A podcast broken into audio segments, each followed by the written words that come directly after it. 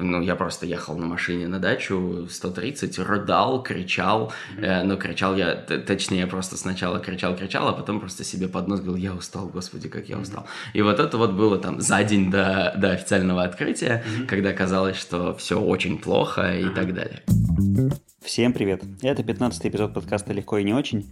Меня зовут Антон Лужковский. Одно из важных событий июля для меня – это открытие в Петербурге на территории Ленполиграфмаша бистро пекарни Футура. Можно сказать, прямо на глазах на территории заводских развалин возникло красивое здание в датском стиле. То есть как раз процесс превращения идеи во что-то материальное. Илья Литвяк, причастный к этому событию, знаком мне давно. Я сразу же пригласил его побеседовать. Илья рассказал про холистический подход Дугласа Адамса, чтение очень fiction книг как вариант медитации и то, как чувство себя немного пиратом помогает ему восстанавливать силы. Поехали. Привет, Илья. Привет, Антон. В среду, э, сколько получается, где-то 9 дней произошло с приоткрытия Футура Бистро. Ну, приблизительно. Я за это время был там два раза. Один раз там не было негде сесть, второй раз мне э, мы были с друзьями, они заказали какое-то блюдо, которое они уже видели у кого-то в Инстаграме, а им сказали, что, к сожалению, принести его не могут, потому что все уже съели. Угу. Можно ли это считать успехом? Э, это можно считать заделом на успех. Успехом будет, когда мы научимся так классно все это рассчитывать, что, с одной стороны, все будут видеть у всех в Инстаграме наши классные блюда, за ними приходить, а потом всем, кто пришел, будет хватать места и еды. Вот это уже успех. А это некоторые, э, да, задел и э, возможность успеха. Если бы этого не было, то шанс успеха был бы просто ниже намного. Понятно. Но называть это успехом еще, конечно, рановато. Ну, понятно. Сколько вы к этому шли? Когда появилась вообще идея?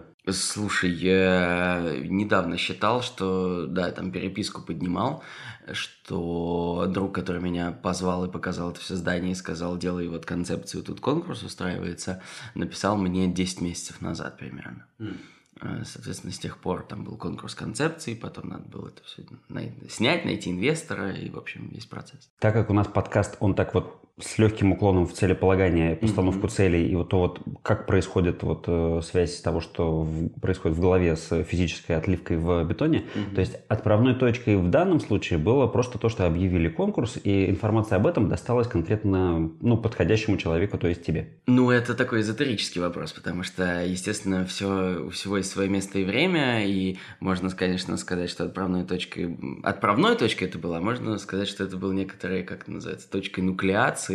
Э, Неизбежность. Есть, да, то есть э, некоторое суммарное давление всего до этого накапливавшегося и происходившего, вот конкретно в этой вот трещинке на дне сковороды превратилось в пузырик, который теперь вот надувается, надувается, и, значит, глядишь, вот лопнет. Э, потому что, ну, там, какой-то был уже к тому моменту невозможное количество проектов, открытых для кого-то, и каких-то идей, и поездок в Копенгаген с абсолютным ощущением, что я хочу, чтобы было так же, только у меня и где-нибудь в Питере. Mm-hmm. И вот тут вот подвернулось. То есть это, не знаю, не подвернулось бы это и тогда, я думаю, что за эти там 10 месяцев что-нибудь да где-нибудь в итоге бы и, и, и, и случилось. Хорошо. А вот бесконечное количество, это сколько, ну, примерно? Сколько уже проектов ты там так или иначе открывал или... Не, ну это звучит бесконечное количество, на самом деле типа три, но просто это, это такая всегда история, которая поглощает тебя примерно полностью, и ощущение, конечно, ну это как ребенок, ну, я, конечно, не очень хорошо представляю, что это такое, но, в общем, это некоторое такое, да, детище, вот, и поэтому в разных, э, я просто был все ближе и ближе, и все сильнее и сильнее вовлечен в процессы открытия, сначала мы там, что мы открывали, мечтатели. Я там был вообще каким-то младшим кем-то там и как-то участвовал в этом всем немножко со стороны, но прикольно наблюдал, принимал участие. Потом мы открывали Грасс, там я уже был сушефом, и там уже надо было что-то придумывать, там уже какие-то штуки надо было, кухню там разрабатывать и вот это все. А потом был О, в котором вообще очень много всего надо было делать. Это было жутко интересно, и там я ближе всего подошел уже не к технической части открытия, а к вот этим всем перипетиям поиска продукта, маркет-фита, вот этих всех вещей, которые мне до этого казались очевидными, ну, ты придумал рейс, типа, вот тебе кухню надо спроектировать, а потом оказалось, что все очень сильно совсем не так. А, ну и параллельно были какие-то консалтинги, где иногда приходят, говорят, вот мы там хотим, не знаю, буритошную открыть, нам нужно придумать эти буриты и кухню спроектировать. Это mm-hmm. довольно простая такая техническая задачка, но она тоже там вылезает миллиард всякого разного. Mm-hmm. Вот, и вот этого всего я там понаделал, понаделал, понаделал, и параллельно у меня еще был мой фудтрак, Uh-huh. который потом превратился в кафе «Сигнал», который, в общем, до сих пор есть, маленькая, приятная. И э, на этом я немножечко отрабатывал уже как-то самостоятельные достижения. Это, это, это уже была именно, да, тренировка достигательной мышцы, как это называет моя мама, mm-hmm. э, потому что, ну, когда у тебя есть какой-то клиент, который, у него там есть дедлайны, у него там есть задачи, это одна история, когда, э, ну, ты в любой момент можешь просто лечь на диван и перестать это делать, потому что ты устал, ничего не получается, или получается какое-нибудь лютое говно. Mm-hmm. Э, в общем, мышца достигательная тут-то и нужна для того, чтобы тебе с этого дивана поднять. И э, да, вот на фудтраке, потом на этом сигнале эта мышца, собственно, отрабатывалась. Uh-huh. И, ну, я вот открывая уже футуру, чуть ее, конечно, не потянул, потому что в какой-то момент у меня был откровенный прям срыв.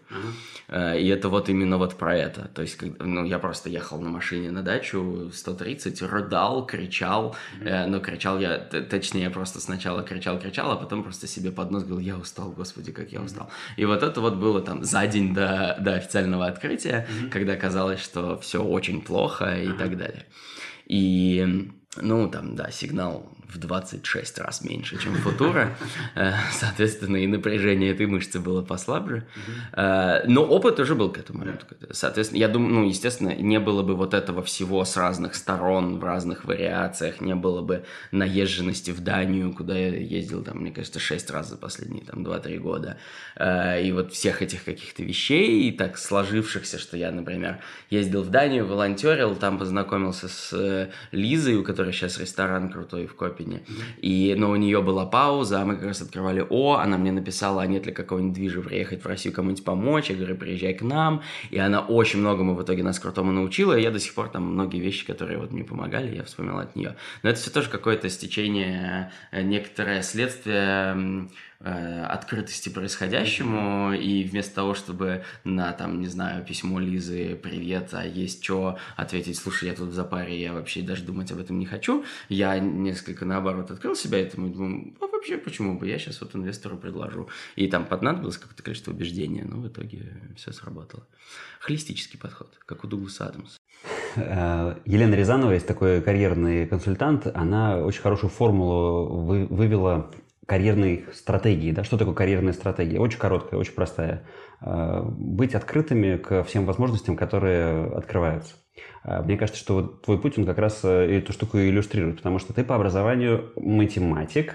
По неоконченному высшему, По неоконченному. Да, ну, подожди, ты закончил лучшую математическую школу Санкт-Петербурга. Можно так сказать? Ты очень сильно сузил. Это не лучшая, а просто лучшая, и не Санкт-Петербурга, а примерно всего СНГ, но... Ты же понимаешь, на мозоль элитарных школ нажимаешь.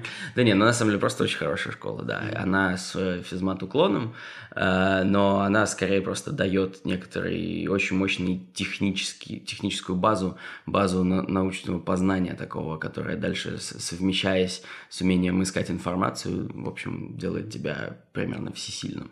Mm-hmm. Вот. Да, я ее закончил, я более-менее автоматом поступил оттуда на матмех, э, на чистую математику, теорию вероятностей, э, дополнительно добирал себе экономическую кибернетику и все вот это вот, и где-то через полтора месяца я просто пришел на первое собрание команды КВН и понял, что как бы с одной стороны я понял, что вся эта математика мне нахрен вообще не интересна, и я попал туда исключительно по, ине... по пути минимального сопротивления, mm-hmm. мне ничего не надо было сделать, чтобы там оказаться. Ну вот я там и оказался. А при этом вот эта вот вся креативно-творческая история и так далее мне нравится намного больше. Э, и да, ну вот, собственно, я просто увидел объявление, я пришел, мы там начали играть, я там что-то писал, что-то ставил, был конферансье, э, и потом и смотрел сериалы одновременно в огромных количествах. И в какой-то момент я решил, а что бы мне вообще вот этим не заняться? Начал писать сериалы. Mm-hmm. Писал, писал, писал сериалы, увидел, что из того, что я пишу, делать какое-то лютейшее говно, впал в депрессию, уволился, остался с кучей долгов, расстался с девушкой, съехал с квартиры, лежал на диване у друзей там, и в какой-то момент решил, надо хоть что-нибудь делать, стал барменом. Пока был барменом, значит, узнал про наукоемкую кулинарию, начал книжки читать. Пришел к старому другу из КВН, mm-hmm. вот goes around, comes around, а он уже к тому моменту шефом был. Я к нему пришел, говорю, вот у меня вот такие вот есть идеи, такие вопросы. Я на самом деле пришел к нему стартап питчить, mm-hmm. какой-то там про технологический, он мне до сих пор нравится, я его уже другим людям питчил, и эти другие люди уже что-то даже с ним делают. А, а он говорит, а ты вообще откуда все это знаешь? Я говорю, ну вот я там книжек почитал, собрал дома CV. Он говорит, давай-ка ты ко мне просто в команду пойдешь mm-hmm. стажером сначала. И это такая история, что я два месяца без денег должен был находиться, поэтому я месяц барменом заработал запас, два месяца, ну, потом, потом горячник, потом старший горячник, потом сушеф, потом R&D шеф, ну mm-hmm. и вот потихонечку там. Кто-то говорит, вот в Копенгагене клевая еда. Я говорю, окей, купил билет в Копенгаген, полетел в Копенгаген есть еду. Mm-hmm. Потом там, э, вот, надо на стажировку съездить. И все все время говорят, что вот, это так сложно. Ну, это сложно, но самое сложное, как бы не сложно написать письмо. Э, и, в общем, если ты заранее готов к тому, что тебя откажут, его совсем не сложно тогда написать. А тут просто у меня довольно свободный английский, поэтому я просто написал их там 10. И в два меня взяли. Класс. У меня опыта работы на кухне к тому моменту было 6 месяцев. Mm-hmm нормально съездил в Копен месяц, там потрачил на кухне один из самых крутых опытов вообще в моей жизни. Тебе за это платили? Нет, тебе оплачивали? Ничего Ничего, вообще. просто, просто ты написал письмо, и тебе просто предоставили место для работы, да. набор опыта. Да, да, да. Более того, они вообще-то редко берут меньше, чем на три месяца. А, и я в процессе это прочувствовал, потому что как бы довести тебя до стандартов задач и так далее. А, вообще идея в том, что ты как бы помогаешь, ты бесплатный труд. Mm-hmm. Но если ты приезжаешь там на две недели, то ты, дай бог, два дня из них с тобой не надо нянчиться, что-нибудь переделывать или еще что-нибудь. А, но опыт был супер интересный, конечно, и оттуда у меня осталось куча этих друзей, каких-то программ, и, в общем, я до сих пор туда возвращаюсь с большим удовольствием. Ну, абсолютно, да, некоторая открытость к всему происходящему. Но вот я упомянул Дугласа Адамса, у него же есть эти эм, детективные агентства Дирка Джентли, холистическое детективное агентство Дирка Джентли с замечательными принципами. Э, э, э, а он интерпретирует холистический подход, как все во всем мире взаимосвязано друг с другом. И если тебе что-то надо, то тебе не обязательно вот искать, где оно лежит, а ты можешь в любом месте потянуть, и в какой-то момент вытянешь и то, что тебе надо тоже. Ага. Ну, потому что как одеяло. Ты в любом месте начнешь тянуть, углы в какой-то момент начнут подниматься. Угу. А, и вот это целая его серия детективных, таких абсолютно замечательных, как у него всегда очень смешных э, таких, я не знаю, что романов, наверное. А, и вот э, я иногда даже следую, например, его холистическому навигатору. Это когда ты едешь, и ты понимаешь, что вот машина едет перед тобой, и она прям, ну, видно, что она знает, куда она едет. И ты просто едешь за ней. И там отличная присказка. Я никогда не приезжал туда, куда собирался, но я всегда оказывался там, где мне надо было быть. И вот это вот основной вообще принцип э, целеполагания, мне кажется. Ты так цепляешься за кого-то, кто знает, где, куда ему надо, и в итоге оказываешься, где и тебе, оказывается, тоже, в общем, стоило оказаться. Очень круто.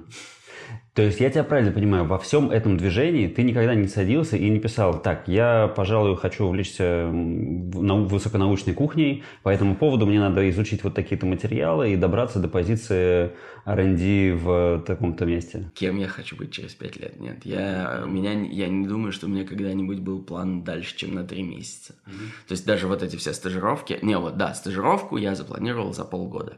Написал письмо, но быстрее с ними не получается. Это, наверное, самый долгосрочный долгосрочный план, который был в моей жизни, э, даже учитывая ту же самую футуру, которая большущий проект, но я умудрялся так всегда планировать, что у меня все через три месяца должно было случиться. Ничего, ну как бы, то есть этот план меняется два раза в день, но горизонт планирования дальше трех месяцев я не...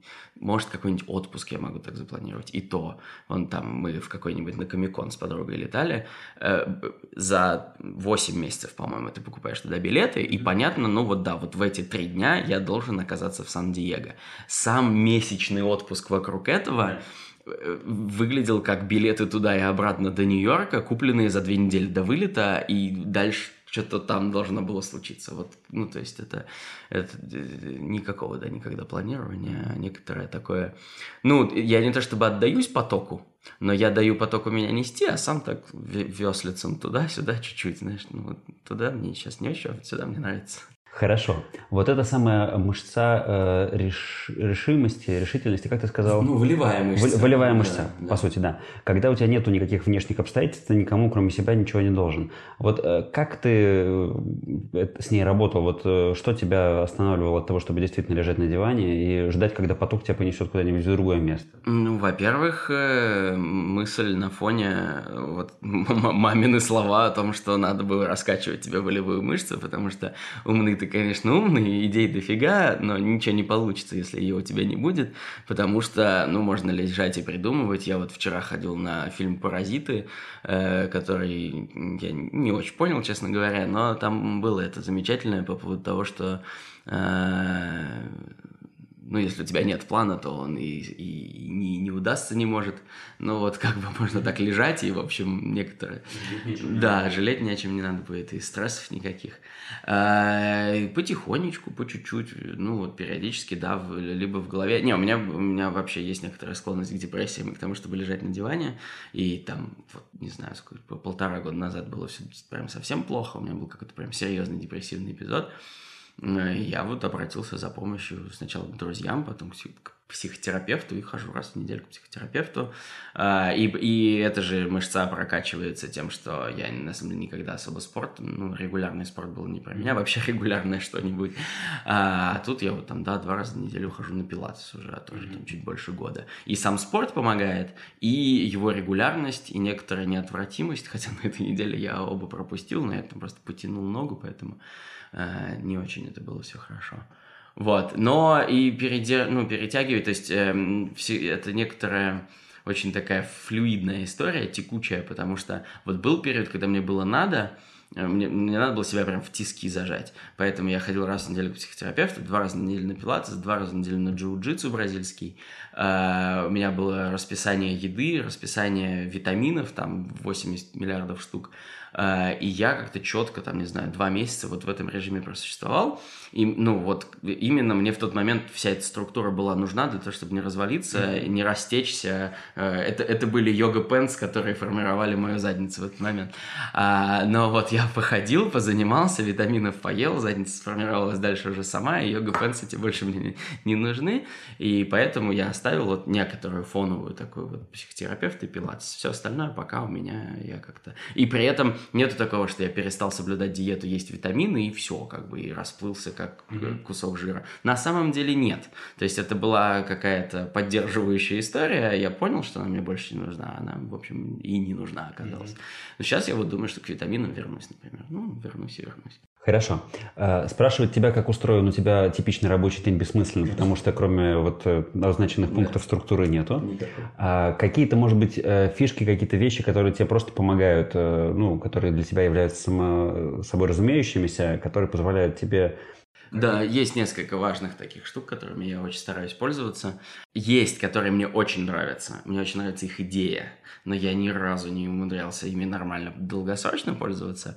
Это была, э, ну, как бы, не дольше месяца мне удавалось. Это был такой блокнотик, э, в котором у меня было разлиновано, и каждый день я отмечал, э, типа, читал ли я сегодня книжку, два ли раза я чистил зубы, очень регулярные какие-то вещи, чтобы привычку вырабатывать. Ну, дольше месяца я не выдерживал, но это прикольно, потому что, например, даже если ты э, думаешь, что ты там, вот, знаешь, на этой неделе я вроде нормально на диете сидел, можно сегодня читмил сделать, а ты открываешь этот блокнотик, понимаешь, что ты позавчера точно так же думал, и позапозавчера тоже, и на этой неделе вообще-то у тебя 4 читмила уже было. Э, но сейчас я как не, не взлетает у меня эта история, у меня сейчас другая практика. Э, я всегда вожу с собой книжку, и эта книжка – это какая-нибудь, э, не могу сказать дурацкая, но прям это очень сильно нон-фикшн. Э, наоборот, fiction, fiction, то есть прям вот fiction-fiction угу. такой. Сначала это был Гарри Поттер весь, которого я не читал, не смотрел до этого, в принципе. Я, типа, семь все эти книжек прочитал за два месяца. А сейчас это «Игра престолов», которую я тоже не смотрел, начал читать, она мне очень нравится как книга. И их главный бонус в том, что они моментально тебя очень глубоко окунают в свой мир. И вот ты, особенно в моем режиме, у меня помимо футуры есть еще проекты, это все с какой-то очень большой скоростью, постоянно со всех сторон что-то валится. Ты в какой-то момент выключаешь просто телефон, ставишь на нем будильник на полчаса, чтобы не меньше получаса этим делом заниматься и начинаешь читать книжку. И она тебя настолько вынимает из этого процесса, что это как некоторая такая медитативная практически практика. И ты вот в этом мире пожил жизнью этих героев. Еще у э, «Игры престолов» там еще каждая глава, она от лица одного героя. И ты как бы вот прямо вообще переключился в, в кого-то другого. Э, и через полчаса у тебя будильник сработал, такой, окей, главу дочитал, и с некоторым опять таким заземленным состоянием продолжаешь э, существовать. Э, помогает, конечно, регулярно вставать в какое-то разумное время, но это тоже из разряда вещей, которые мне э, умозрительно нравятся, но реально применять я как-то не очень могу. Э, много воды пить вообще очень круто. Просто чувствуешь резко себя намного лучше. И это тоже какая-то история с тем, что ты можешь просто в какой-то момент, там, ты загнался, ты просто, окей, я сейчас сяду, просто водички попью, посмотрю в стенку. Берешь воды, смотришь в стенку, пьешь воду и так дышишь хорошенько. Вот тоже вот там пилатес, он в большой степени про правильное дыхание, там, нос, рот, и это тоже помогает периодически. Просто взял паузу, там, спинку себе простроил, значит, э, усадил себя тазом в, в, в стул покрепче, подышал, и окей, вот я опять стою на ногах, я не, значит, не прыгаю по болоту какому-то, и все, можно дальше разбираться.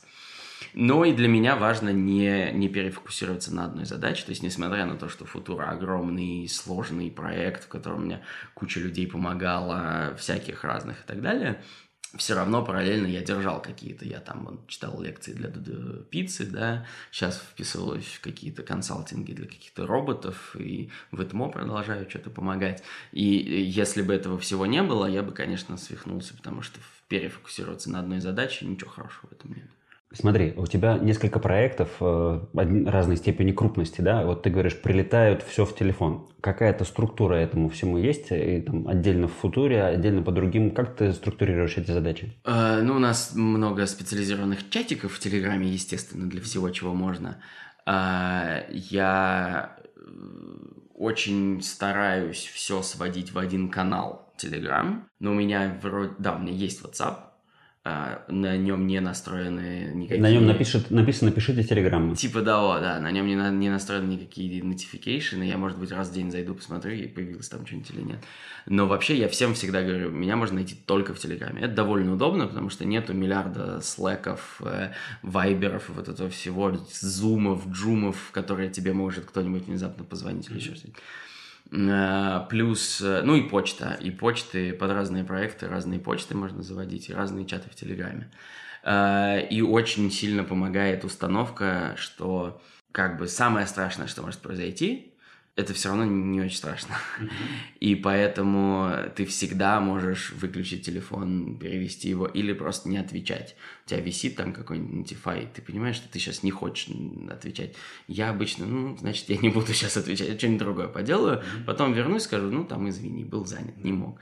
Э, и для меня это такая важная история, потому что раньше, ну, это вот, я, я всем всегда говорю, к слову, не звоните мне пишите в Телеграме. Yeah. Э, звонок супер инвазивная хрень. Это вот э, где-то было, по-моему, у Фрай Лори на эту тему, что звонок это когда к тебе просто подошел человек, начал ботинком стучать по столу и говорить, поговори со мной, поговори со мной, поговори со мной. А у меня ну, совсем другие планы могут быть в этот момент. Э, и поэтому я вот, собственно, максимально от этого удаляюсь. То есть у меня было, что мне кто-то написал, значит, мне сразу надо ответить. Zero inbox, вот это все. У меня все еще есть zero inbox, но он сильно спокойней. То есть в какой-то момент я просто, окей, сейчас я разгребу. Mm-hmm. И разгребаю эту фигню. Но кроме сообщений у тебя нет никакой структуры, Trello, Asana и прочих э, программ? Шесть раз я пытался пользоваться Asana, у нас заведена Asana для футуры, кто-то там что-то пытался делать даже.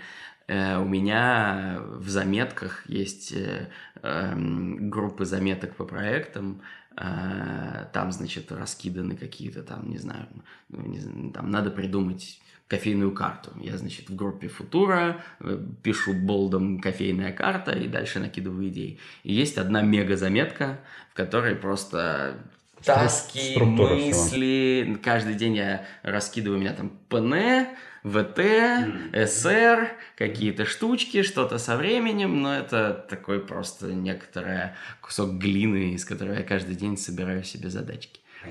Никаких нотификейшенов, календарей. Я понимаю, что этим всем надо как в какой-то момент начать пользоваться. Это все сильно упростит мне же жизнь, высвободит кучу времени. Но пока я до этого не дошел. Я зато дошел до того, чтобы нанять персонального помощника. Но пока вообще не понимаю, как это... Ну, то есть есть там девушка, которая, которая это было бы интересно, мы там уже что-то пытаемся делать, но ни она никогда не работала, ни я никогда с этим не взаимодействовал. И как это чисто технологи... ну, вот логистически организовать, мы не представляем. Тебя же научили искать информацию, собирать ее, то есть это же... Да, да. Вот, ну, я сейчас э, ее учу этому потихонечку. Но даже такой вопрос, что, ну, там, есть какая-то у меня задача. Э, и, э, по крайней мере, первое время я понимаю, что делегировать ее кому-то займет у меня больше времени, чем быстренько ее выполнить самому. Mm-hmm. Но при этом я понимаю, что это, ну, некоторая стартовая фаза. Потихонечку у нее накопится достаточная база информации для того, чтобы уже можно было просто кидать и говорить, что там вот, вот этот человек там должен приехать нам нарисовать граффити, а она дальше все сама на себя берет. Как он приедет, где он будет жить, когда, согласовать граффити, вот эти все вещи. А сейчас мы пытались ну, так делать, но в итоге как бы просто так получилось, что делегировать я, сме, я и смог только покупку билетов на поезд. Потому что все остальное, ну, как-то слишком много информации надо было mm-hmm. транслировать. Но надо перебарывать себя и все-таки делать это сейчас дополнительную работу, которая in the long run мне поможет. Я э, до сих пор нахожусь под впечатлением э, одного приятеля, которому я как-то позвонил по телефону. А мне его трубку сняла ассистент и сказала, он сейчас едет на мотоцикле, э, когда он закончит, э, я ему передам ваше сообщение, о чем речь. Угу. Неизгладимое на меня произвело впечатление. Э, ладно, хорошо. Давай э, шаг в сторону еды. Мы не специализируемся, но я один вопрос не могу тебя не задать. Вот смотри, э, в моей картине мира еда бывает вкусная, бывает полезная. Вот для тебя как эти вот действительно есть такая дихотомия, или ты как-то их совмещаешь? И вообще, что такое для тебя сейчас вот там правильная полезная еда? Значит, ну помимо того, что дихотомии для меня это вообще не существует, это я не, даже не очень понимаю, откуда она могла взяться, э, потому что в моем представлении ну, у нас, э, конечно, сломаны многие эволюционные механизмы, потому что мы не успели с момента изобретения э, тростникового сахара э, эволюционировать в людей, которые меньше любят сладкое. Но вообще-то большинство наших механизмов, они как раз настроены на то, чтобы то, что нам полезно было, нам и вкусно. И лучший для этого пример это, конечно, вкус умами, он же вкус глутамата натрия и вот это все. Но вообще у меня со словом полезно очень большие сложности. Mm-hmm. Я обычно всегда говорю, что я просто на эту тему. Ну, э, как человек, который все-таки из точных наук в это все пришел, э, любое исследование с выборкой меньше, там, не знаю, 500 тысяч человек э, и без изоляции влияющих факторов, э, для меня это, ну, некоторое предположение, ну, с такой более a bit more educated guess, mm-hmm. но не более да, того. Okay. А, поэтому, когда проводят какое-нибудь исследование на 30 людях, ну, там, ну, что-то в людях можно, конечно, изолировать, но, прямо скажем, не очень много. И тут же говорят, что, значит, не знаю, бокал вина в день э, сокращает э, или, наоборот, продлевает срок жизни на 20 лет. Ну, это какая-то полная хрень. Э, я сторонник контакта с собственным телом, и ты понимаешь, что ты, если сейчас выпьешь молока, тебе будет хреново. Ну, значит, не пей молоко. А кому-то молоко может быть, наоборот, полезно там отдельная история с э, консультациями с врачами, потому что, с одной стороны, я любитель доказательной медицины, с другой стороны, как в этом всем разбираться, не очень понятно, и кому доверять, кому не доверять, и вообще вот это все. А, но да, я там, не знаю, экспериментально нашел для себя, что в какой-то период жизни мне было классно мало углеводов и много всяких жиров прикольных. Ну, я ел двойные чизбургеры с беконом, но завернутые в листья салата. Шикарно было, чувствовал себя замечательно, похудел очень сильно. Сейчас я понимаю, что я просто там минимизирую молочку, пью много воды и ем много нашего вкусного хлеба. Mm-hmm. И мне классно. Э, есть какие-то вещи, которые я, мне кажется, понимаю, как эти механизмы работают, и логично предположить, что относительная полезность, ну вот там на хлебе, да, пример, что какой-нибудь просто белый хлеб, сделанный из муки, воды и дрожжей, который поднимался час, и ты его после этого выпек, Ну, это мука с водой, которую ты просто как бы зафиксировал немножечко. Ты, конечно, там какие-то цепочки разложил просто температурой, но организму нужно приложить очень много сил для того, чтобы превратить это в какую-то пользу. Mm-hmm. А когда ты этот хлеб э, на естественной закваске, он у тебя стоял двое суток в холодильнике, и бактерии медленно-медленно, потихонечку, выделяя всякие разные энзимы, и вот это все тебе нарезали, и твои длинные углеводные цепочки на сахара, и твои длинные белки на аминокислоты – Э, то организму больше эту работу делать не надо, и поэтому вот этот хлеб ты ешь, и он сразу же быстро дает кучу доступных полезных всяких штук, потому что из аминокислот мы собираем собственные белки, как это там из лего, и поэтому нам нравится выдержанная еда, нам нравится там мисо-паста, нам нравится выдержанный стейк, нам нравится пармезан, это все, вот он нам нравится из-за того, что наш организм понимает, что там куча свободных аминокислот, а соответственно надо меньше энергии тратить на то, чтобы это все получать. Э, ну и, и, и тут, да, я все-таки поверю, что относительная полезность за, там, заквасочного хлеба по сравнению с дрожжевым быстрого вот этого всего, она логична. Но с другой стороны, есть довольно большое количество примеров, даже в еде, когда некоторая вот эта умозрительная логичность в результате, оказывается, работала совсем не так, mm-hmm. потому что мы, в общем-то, ни черта не понимаем. Мы только сейчас начали понимать, что у нас там микробиом влияет на примерно все, и вообще мы просто огромные мишки с костями, которые носят миллиард бактерий, а они нам говорят, что делать, куда идти, что есть. А, и, а тут ну, мы как бы вообще уже ничего не понимаем. Поэтому я скорее сторонник того, что... Слушать себя. Слушать себя, да. Тебе клево от этого, ну, значит, делай чуть побольше этого. Но все всегда в балансе и в некотором ну, слишком много хорошего тоже и плохо. В этом смысле я помню, у меня было открытие такое, когда я понял, что ребенок наших друзей, который отказывался есть зеленую еду, на самом деле, может быть, был абсолютно прав. Типа того, да. Окей, спасибо. Скажи, э, вот если не мышцу волевую, а просто силы, энергию, что для тебя служит э, источником? Откуда ты берешь силы? Вот? Как-то из мешков. Знаешь, такое? Из каких? Под глазами. Э, ну, на самом деле из вот этих вот э, пауз, из чтения книжки, mm-hmm. из занятий спортом, из э, встреч с друзьями, из внезапной мысли э, с девушкой, давай всем напишем, что мы заболели и завтра будем валяться дома. Mm-hmm. Э, вот э, больше всего сил э, дает э, обычно что-нибудь не имеющее отношения к основной задаче. И особенно, когда ты еще в процессе чувствуешь, что ты что-то, ты э, как это, немножечко пират, и ты сейчас делаешь что-нибудь немножечко неправильное, и там, может быть, все горит пламенем, а ты тут, значит, винишко пьешь, но э, э, перезаряжает это хорошо. Смена задач э, и, конечно, получать, э, ну, видеть результат, mm-hmm. что жутко страшно, и э, отдельная целая история с тем, что надо каким-то образом давать себе принимать комплименты и вот это вот все. Ну, то есть очень легко можно, когда друзья приходят, э, там, едят, сидят и говорят, ой, слушай, так классно, и ты такой, ну да, класс, спасибо, я понимаю, что вы, друзья, пришли, mm-hmm. вам, вам и правда классно. Но на самом деле не, не интернализируешь это. А это отдельная такая работа. В общем, эту, эту эмоциональную пищу научиться есть и переваривать. Я не умею пока что. То есть у меня автоматическая всегда реакция, что типа, клево, да, супер. Мне не нравится, потому что у нас там течет туалет и э, провода торчат, но вы этого не заметили, вам было хорошо, я не верю. Примерно вот. У меня на этой неделе два утра начались с того, что я взял телефон, а у меня там сообщения от э, разных моих э, друзей знакомых, которые говорят, прослушал весь твой подкаст, такой классный, спасибо, mm-hmm. жги еще. И вот э, для меня как раз такая штука. Ну, ну классно, приятно. Да, да. Кайф. Да. Я свел его, правда, хреново в этот раз, и там шумы на фоне. Ну, окей. Типа того, да, я-то знаю да, море косяков, естественно. Да, да, да, да. Ты и видишь только их. Как. Расскажи про какой-нибудь свой fail, про который можешь рассказать. Угу. Что-нибудь, что у тебя задумывалось одним образом, а получилось вообще совсем не так. Ой.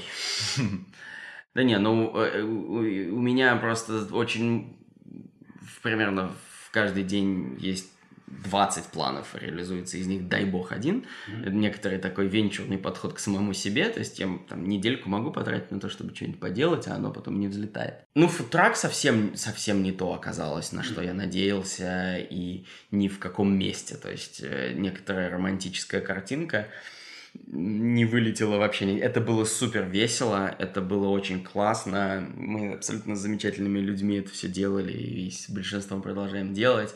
И куча каких-то сумасшедших историй. И романтика своя, но совсем другая. Я помню, я же встретил тебя на нем на стереолете год назад, типа да? Или это два года назад был? Два года назад. Да. Угу. Ну, в общем, все сильно по-другому получилось. А, и денег мы в это намного больше потратили, чем собирались. Но ну, я даже не могу это фейлом особо назвать. Это просто другой результат. Mm-hmm. То есть он не, не тот совсем, который планировалось. Ну, ну, название разве что то же самое.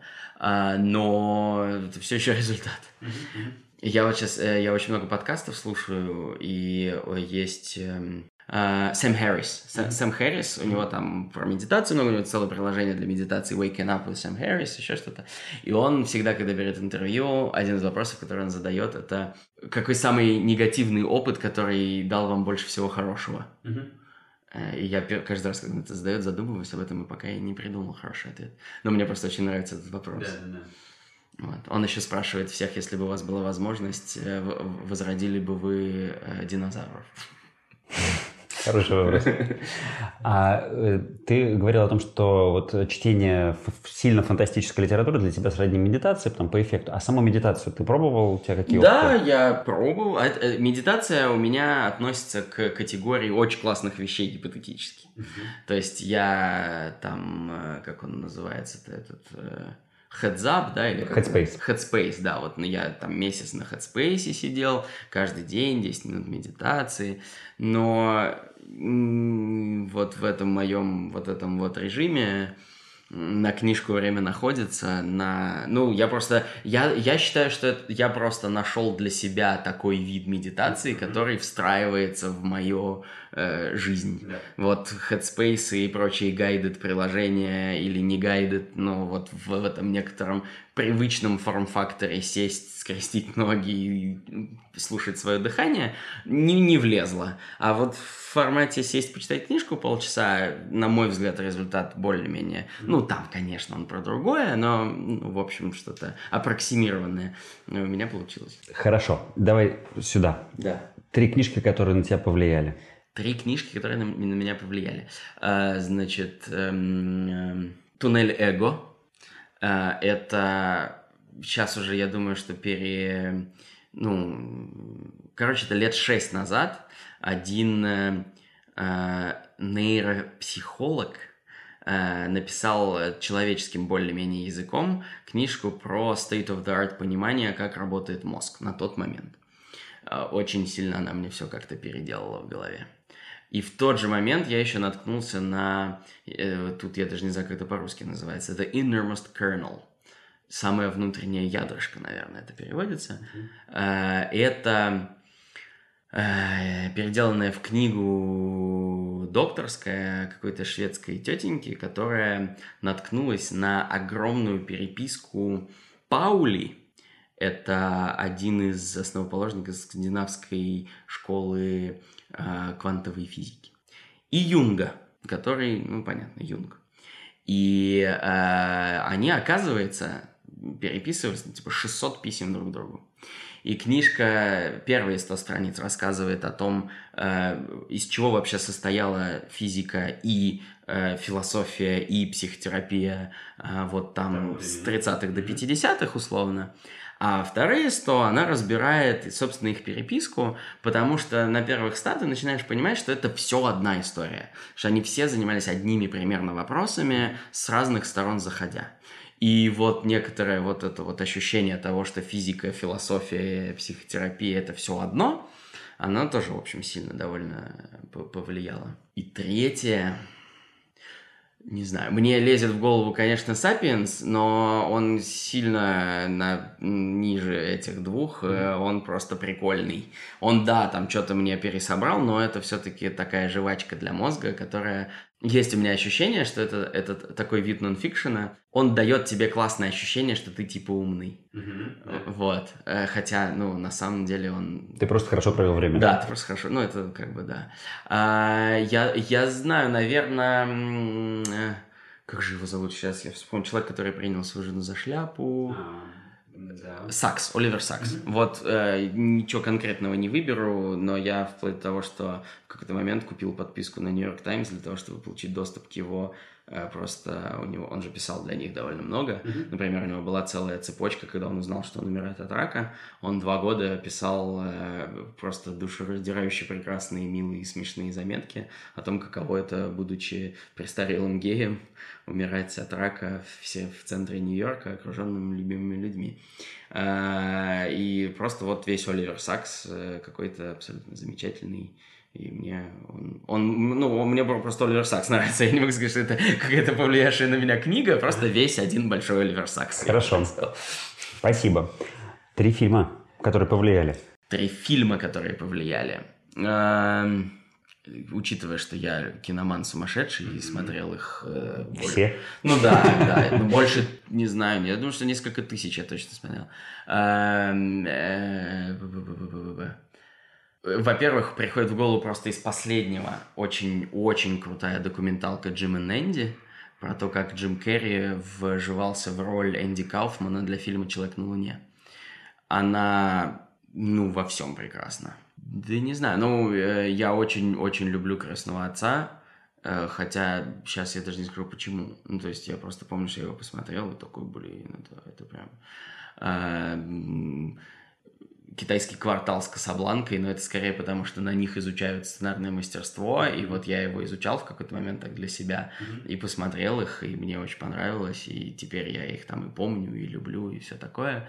А, но я вообще вот, э, э, наверное, реально повлиял это на меня больше сериалы всякие. Ага, давай. А какие сериалы? Ну, есть просто, которые я прям люблю, там «Задержка в развитии», например, который просто гениальный комедийный сериал, э, прекрасный, слоями, его можно шесть раз пересматривать и каждый раз новые шутки там замечать какие-то. Mm-hmm.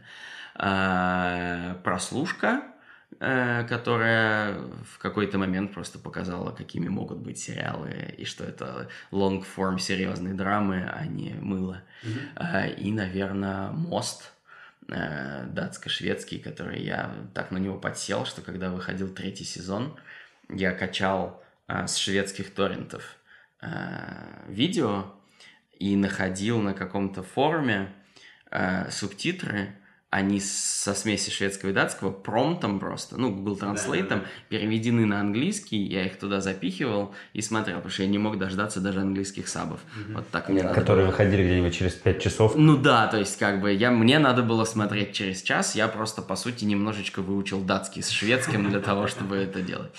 Э, но, опять же, тоже этих сериалов и документалок, ну вот очень много всего, не могу выбрать что-то конкретное. Вчера вон вспоминали вместе с Джимом Энди э, абсолютно великий эм, э, экспорт Реймонда, э, про то, как Фил Розенталь, создатель сериала Everybody Loves Raymond, приезжает в Россию адаптировать его для Sony шестого канала. И это, особенно из России, mm-hmm. это сумасшедше смешно и грустно, и, и прикольно, и, и все вместе. Ну, в общем, я как-то это... Вот мне, видишь, с книжками я могу как-то быстро еще что-то сказать, а с фильмами и сериалами их так много крутых, как с подкастами. Я слушаю 60 примерно подкастов, поэтому я слушаю их на скорости 2,1 уже, mm-hmm. и все равно я не смогу тебе выбрать там вот самые-самые крутые, разве что um, Everything is Alive, э, где ведущие интервьюируют неоживленные предметы, ну, это прям настолько out of this world, что, mm-hmm. что это он немножечко отде- э, особняком стоит. Когда ты, кстати, успеваешь слушать подкасты? Ну, в смысле, когда обычно? В машине, ну, в, комьют. Э, я на велике еду, я там иду пешком, на скейте еду в машине, я всегда просто в наушниках слушаю подкаст обычно. И у меня в машине нет, ну, есть магнитола, но я ее не включаю никогда. В машине ездишь с наушниками? Да. Угу. Это довольно опасно, но ну, смотри, какие наушники. Да, э, изоляция окружающих звуков в AirPods никакая абсолютно, поэтому вообще нормально. Сегодня по дороге сюда я, мы шли под, через двор, вот как раз в том районе, и я обратил внимание, в машину сели бабушка и дедушка, такие просто божьи одуванчики оба, ну, на дачу, очевидно, mm-hmm. такие уселись, и, ну, хорошо. Мы идем дальше, проходим метров 20, и я вдруг слышу сзади, дедушка абсолютно просто спокойно сдал назад в машину, которая там стояла. Говорю, ну так, ладно, окей. А потом вывернул и поехал mm-hmm. дальше, видимо, на дачу. Про это в South Park есть целая серия. ему, даже наушники не были нужны. Ну, ну, в общем, нормально. Давай сворачиваться. А, если тебе есть э, что сказать в свободном формате, обратившись к свободному слушателю с призывом как минимум прийти и съесть ваш вкусный-вкусный э, хлеб? Ну, это product placement, да. Не, я, я думаю, что и так придут съедят наш вкусный хлеб. Я в этом не сомневаюсь. Не, у меня есть, я вот когда детям что-нибудь рассказываю, у меня есть э, два, две главных мысли. Учите английский и развивайте любознательность, и тогда все будет хорошо. Прекрасное, мне кажется, окончание. Желаю вам взлета стремительного и тебе прекрасного развития всех проектов, которые есть. Тебе, в общем, тоже. Ура! Вы дослушали до конца. Напоминаю, мне очень ценны все ваши оценки, комментарии, перепосты и прочие рассказы о подкасте «Людям вокруг». В следующем эпизоде я буду разговаривать с Даниилом Афониным, отцом пятерых детей, живущим в Питере в огромном доме на воде. Мы говорили о том, как в 90-е снять юбилейный для ночного рейва, как услышать зов других ценностей и изменить жизнь, и как в сложной ситуации может выручить Ксения Блаженная. Меня зовут Антон Лужковский. На связи. thank you